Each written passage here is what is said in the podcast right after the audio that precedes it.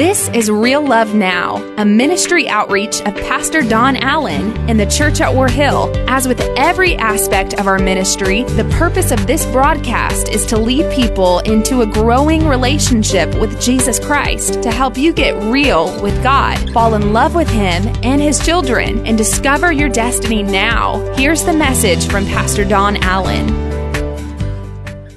Well, I've got a whole lot of sermon and a whole little time.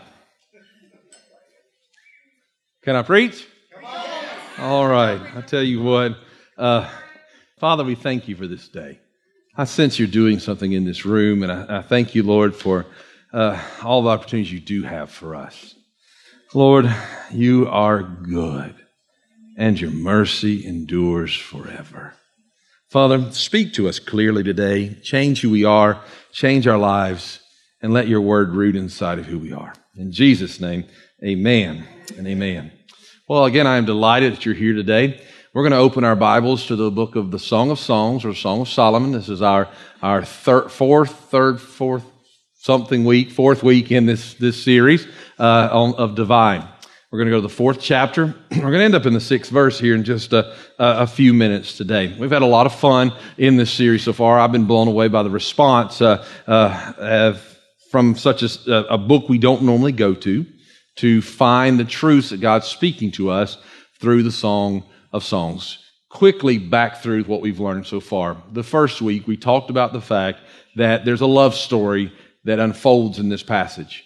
In this, this we have all the good components of the love story. We have the people who find each other and make each other complete. And in this story, there's a king who represents Christ, and there's a Shulamite, and that means a, bride. This is one, and the only way you could be called a Shulamite is if you're made whole by the king. So to be able to become this person, she had to be chosen by the king, which represents us. How many of you know we've been made whole by the king? Can I get an amen? And so then we, we, the next week, we, we actually uh, had a, a group of young ladies here that had been rescued from uh, human trafficking, and we realized that God had changed the song of their heart.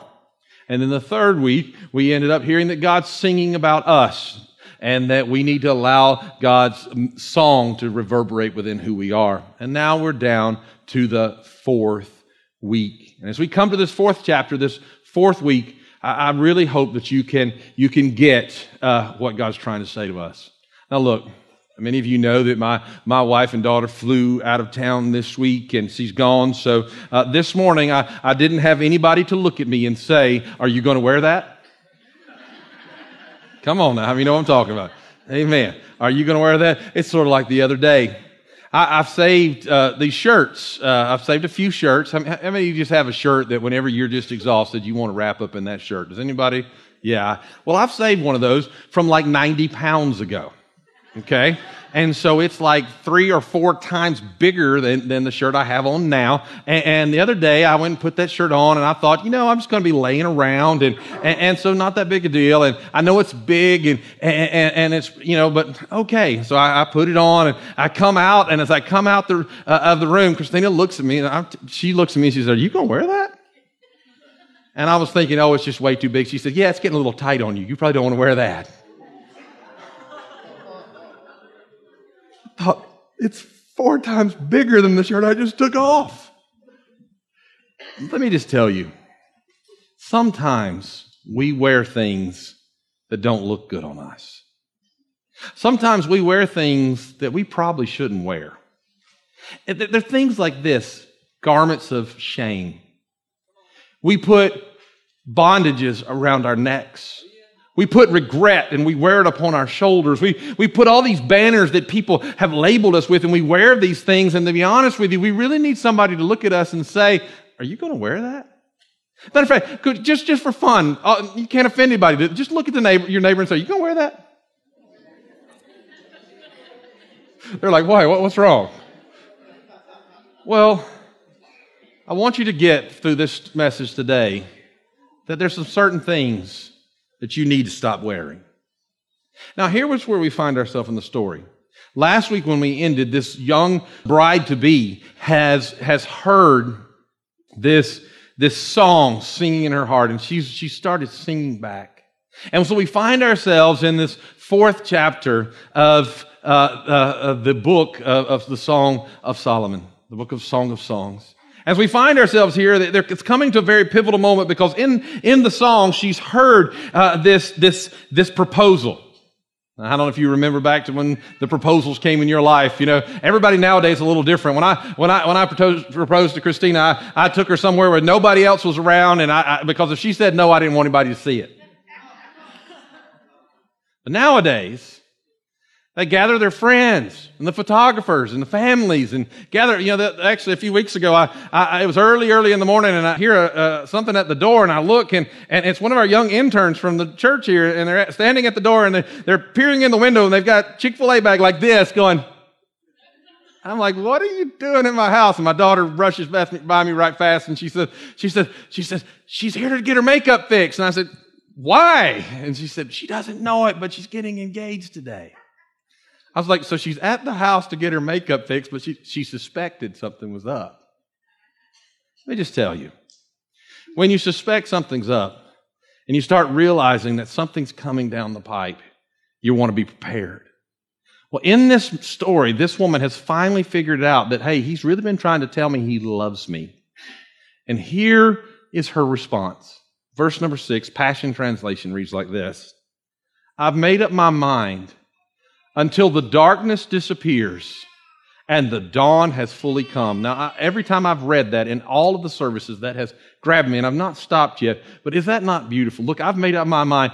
Even though things aren't perfect, my mind is settled.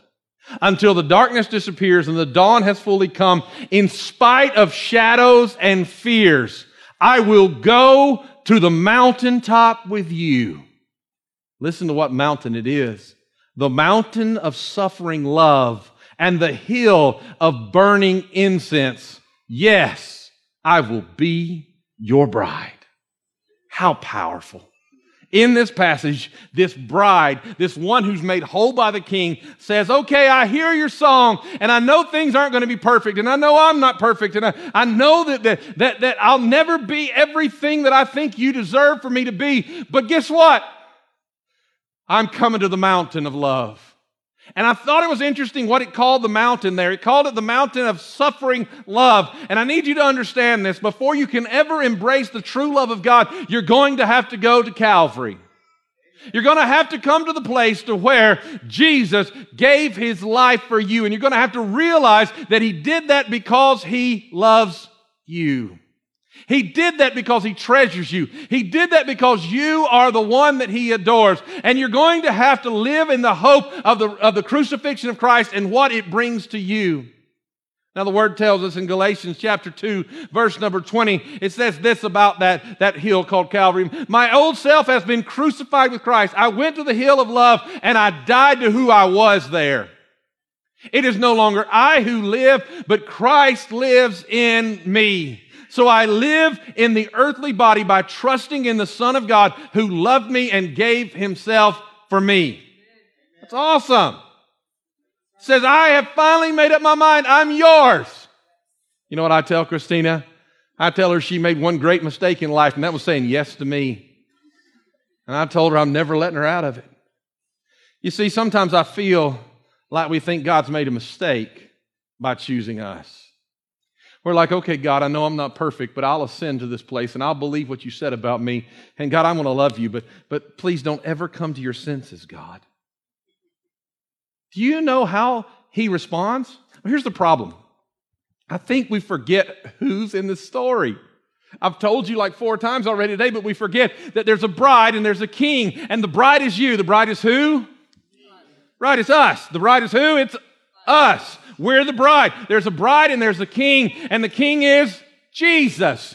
So this is conversation and song going on between Jesus and us. And, and we say, okay, finally, Lord, I, it's me. Yes, yes, I will trust you. And then all of a sudden, the God of the universe, the King of glory, Jesus Christ himself responds. Now, now, before you get that in the wrong perspective, I don't want you to see him as a, as a mere carpenter. I don't want to see you as a man just, just sitting by the seashore. I want you to see him that in the beginning was the Word and the Word was with God and the Word was God. I want you to see and realize who is responding to you. It's not someone that, that, that is, is weak and, and lowly. It's he that is the lion of the tribe of Judah that has triumphed. It's the God of the universe who, when he spoke, the universe came into being.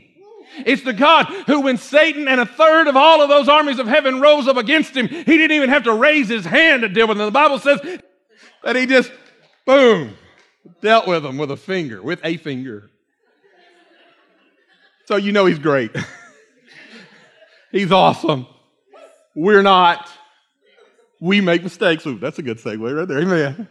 We say things that shouldn't be said. Look what he says. Look what this awesome God says. He's amazing. We are not.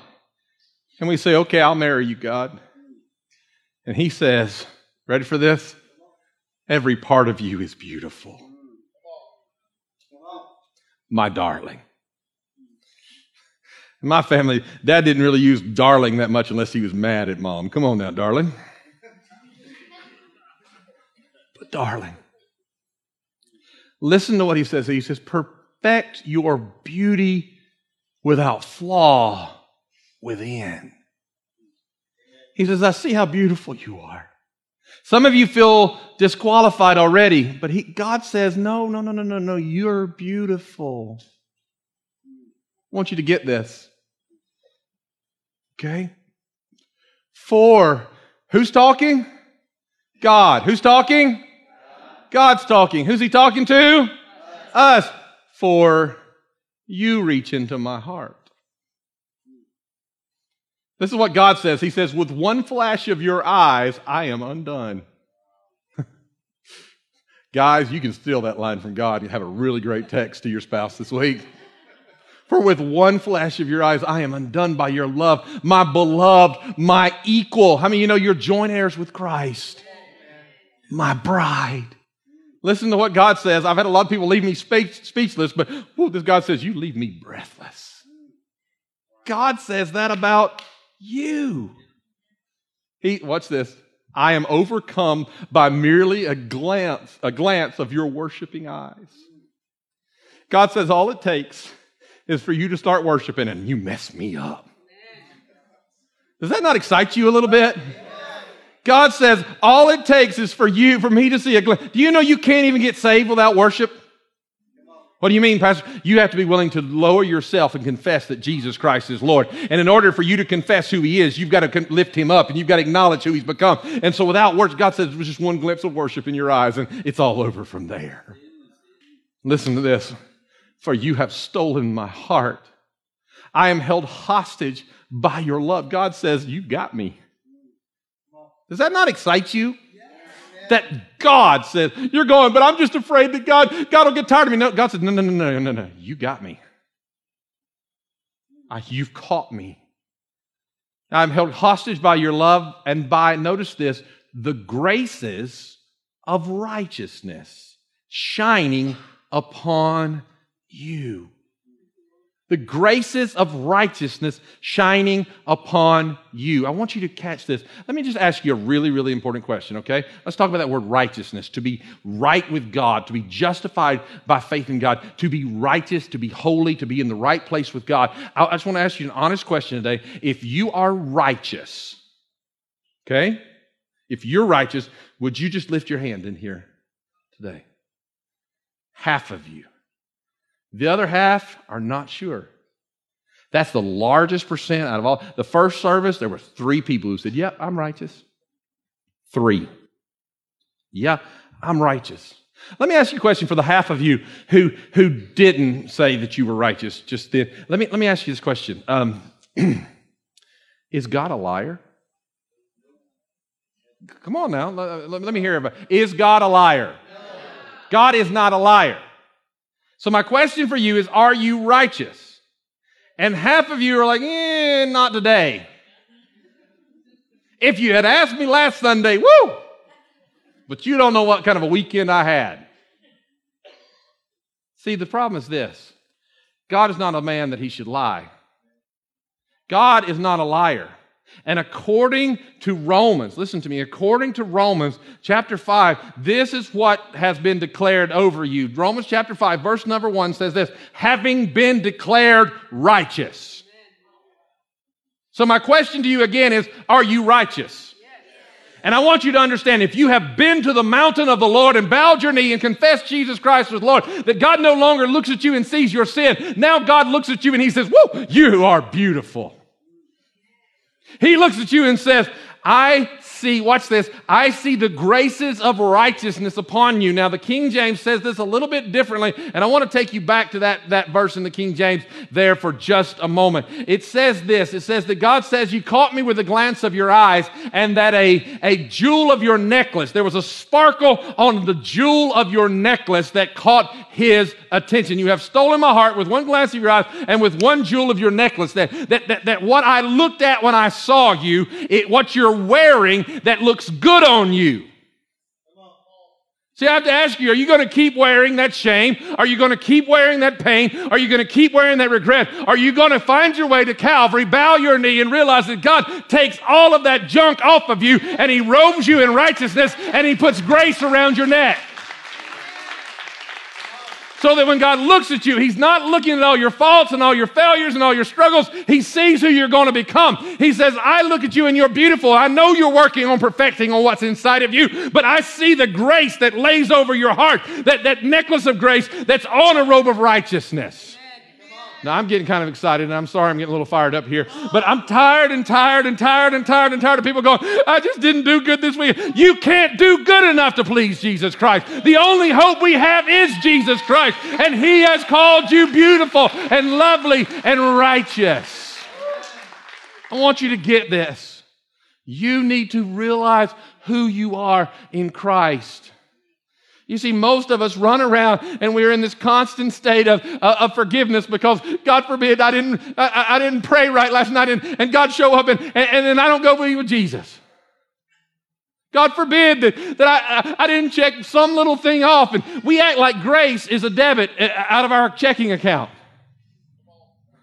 Have you ever had to look and see, do I have enough to spend before I spend this? I mean, you know what I'm talking about. We act that way with grace. We act like God gave you a certain measure of grace, and we're just hoping that we die before it runs out. Because I know I'm blowing through it really, really fast. Is that anybody else understand what I'm talking about? I know I'm messing up and I need His grace a lot. I need His grace a lot. I need His grace a lot. But here's the problem His grace is eternal. What did, what did the other part of Romans there tell us? It, it tells us that, that, listen to me, that God's law was given so that people could see how sinful they were. But as people sin more and more, God's wonderful grace became more abundant. So just as sin ruled over all people and brought them to death, now God's wonderful grace rules instead, giving us right standing, making us righteous with God, and resulting in eternal, how long? Eternal life. Infinite life. Infinite grace. God's grace is sufficient for you. Where sin does abound, grace does much more abound. So that instead of feeling like you should shrink back and say, God, I'm afraid you're going to realize you made a mistake with me, instead you need to realize that God's grace is infinite for you.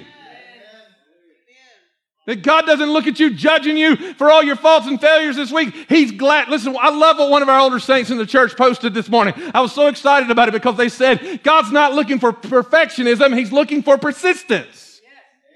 God didn't call you to not make a mistake. God called you to grow in Him. And as you're growing in Him, your yesterday's mistakes will you'll leave them behind and you'll start moving forward into a better place. I want you to get this. I want you to understand. But Pastor Don, you don't understand. Every time I look in a mirror, all I see is my faults and my problems and my struggles, and I see the scars and the stains of sin. But you don't understand. God's not looking in a mirror. He's looking in your heart. And in your heart, He sees hope and joy that He planted there, and He's cultivating it into something better. I want you to get this. But see, you're still stuck in math class.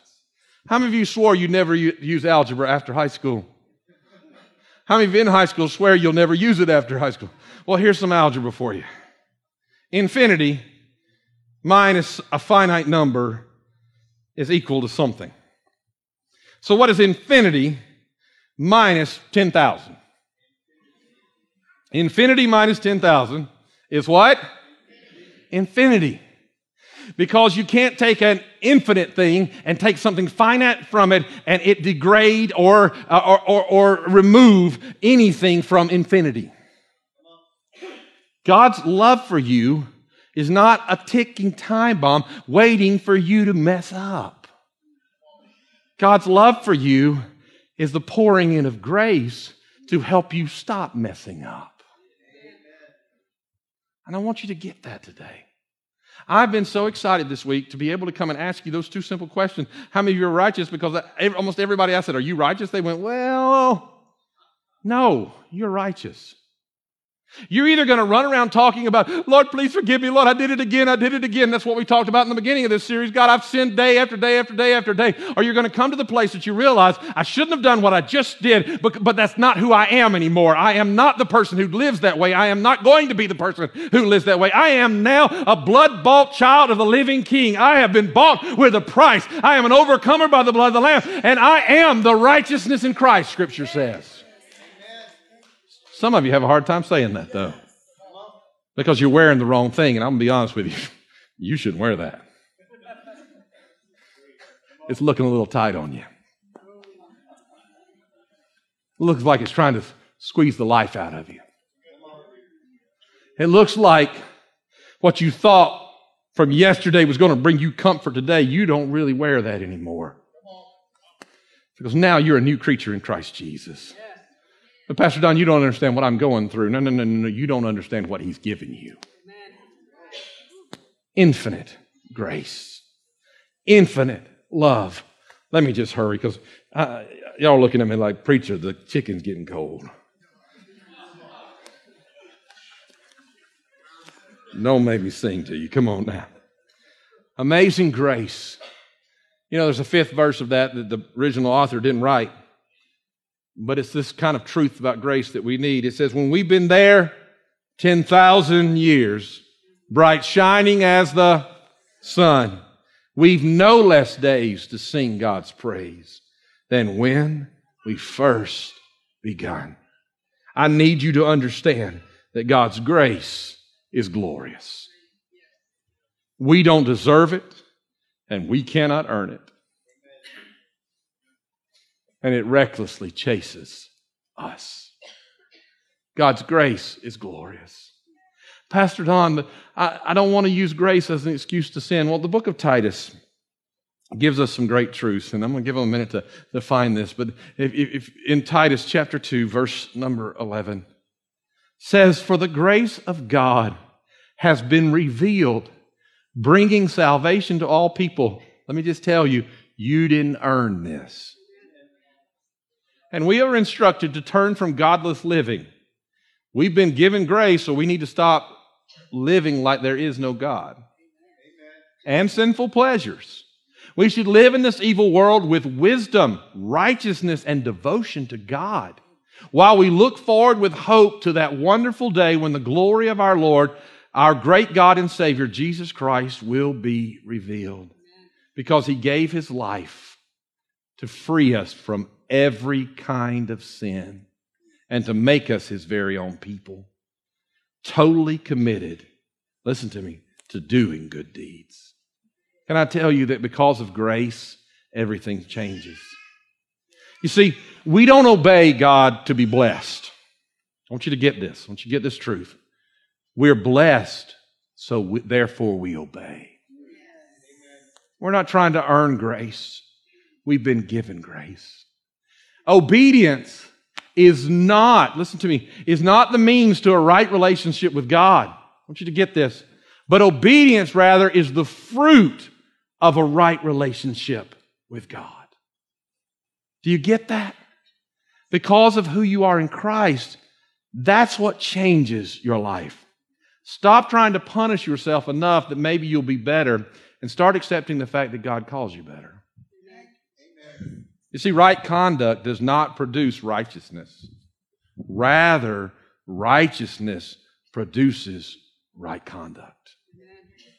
You need to begin to know who you are. Because who you are is not who you were. Can anybody be thankful for that? Who you are is not who you were. I'll tell you what, I'll close with this story today. Just a simple story, but it was about a man who impacted my family very greatly, impacted my life as a young boy. My, my dad was able to, to be with this man as, as he passed on from this world. And, and, and this man, I, I shared briefly with our Bible college the other night about his story, just briefly, but, but this man had, had lived for Fridays. And every Friday when he got paid, he went down to the liquor store and he filled his trunk full of as much alcohol as he could buy and didn't worry about food for his family, didn't worry about taking care of people, but he took that alcohol home. And this man, his name was Frank, and Frank would begin to drink that alcohol. He would get as drunk as he could get before the weekend was through, and during that weekend, the, the, the hell that he would unleash on his family was unbelievable. His little wife's name was Kohatha. And Kohatha had really, really long hair, and she, she worshiped God down at the local church of God. And, and, and, he looked at her one weekend and he said, I, you know, I hate you going to that church, and I hate you for going to that church. And she said, Well, I'm going to church. And Frank looked at Kohatha and he said, If you go to church today, I'm going to come and I'm going to pull you out of that church and I'm going to kill you out in front of that church. She went on to church. Frank said he continued to sit there and get drunk as he could get. The matter he got, the drunker he was, and he stumbled down that road. He said, I had every intention. That, that was my plan. That was the day she was going to die. He said he walked up the little path to that church and he stumbled up that path and he said, The moment my foot, he said, the moment my foot stepped on the step, the stone out in front of that old building, he said, I went sober as I could be. And he said, I heard a voice from heaven and said, you take another step and I'll kill you right here. They asked the preacher to come outside. He gave his life to Christ. Sobered immediately, life given to Christ, and he started preaching the gospel the next Sunday morning. Frank traveled the world as an army chaplain preaching the gospel. Rose up into leadership in his denomination. And Frank, later in life, was diagnosed with terminal cancer. One of the only men that he would allow to take care of him was my dad. His little wife couldn't help him get, get up and down, and my dad would go over and help take care of Frank. And Frank sat my dad down one day and he said, Let me tell you what's happened to me. He said, As I know I'm dying, even though I've preached this gospel all of these years, he said, Every sin that I committed against my wife, every sin that I committed against my children, every time I curse God, every one of those sins, it just keeps pouring in to my heart. And I've repented and I've cried and I want to be right with God and I don't, I didn't know what to do and I've been calling on God because it's just all, I've got it all around me. And he said, So God spoke to me the other day. And he said, he said, God told me to write down every sin that I had ever committed. How many of you think that'd take a lot of paper? Come on. Now. He said, I wrote down every sin I committed, just pages I wrote down. Every sin that I could think of. And he said, God told me to, to fold it up and just put it in my pocket. He said, I was carrying them around with me anyways. So I just folded them up and put them in my pocket. He said, I kept crying out to God over the next few days, and I kept saying, God, I don't know what to do. I, I, I, don't know. I don't know. I know what your word says, but God, I, I did so much bad. And he said, God said, take that paper out of your pocket. And he said, I reached down into my pocket and pulled out the paper and expected to rehearse my sins. He said, but as I looked and I began to unfold those pages, they had gone translucent. And they were like onion paper. Remember onion paper? They were like onion paper. And he said, there was no writing left on them. And he said, God spoke to me and said, That's how I see you. You are forgiven. You are clean. Can I tell you today, that sin doesn't look good on you. It doesn't fit right. That's not who you are anymore. You are forgiven. You are clean. If you would begin to live in that truth, you wouldn't stumble as often and as frequently as you do. If you would begin to realize that when God looks at you, he sees beauty. He sees the one he died for and that he loves.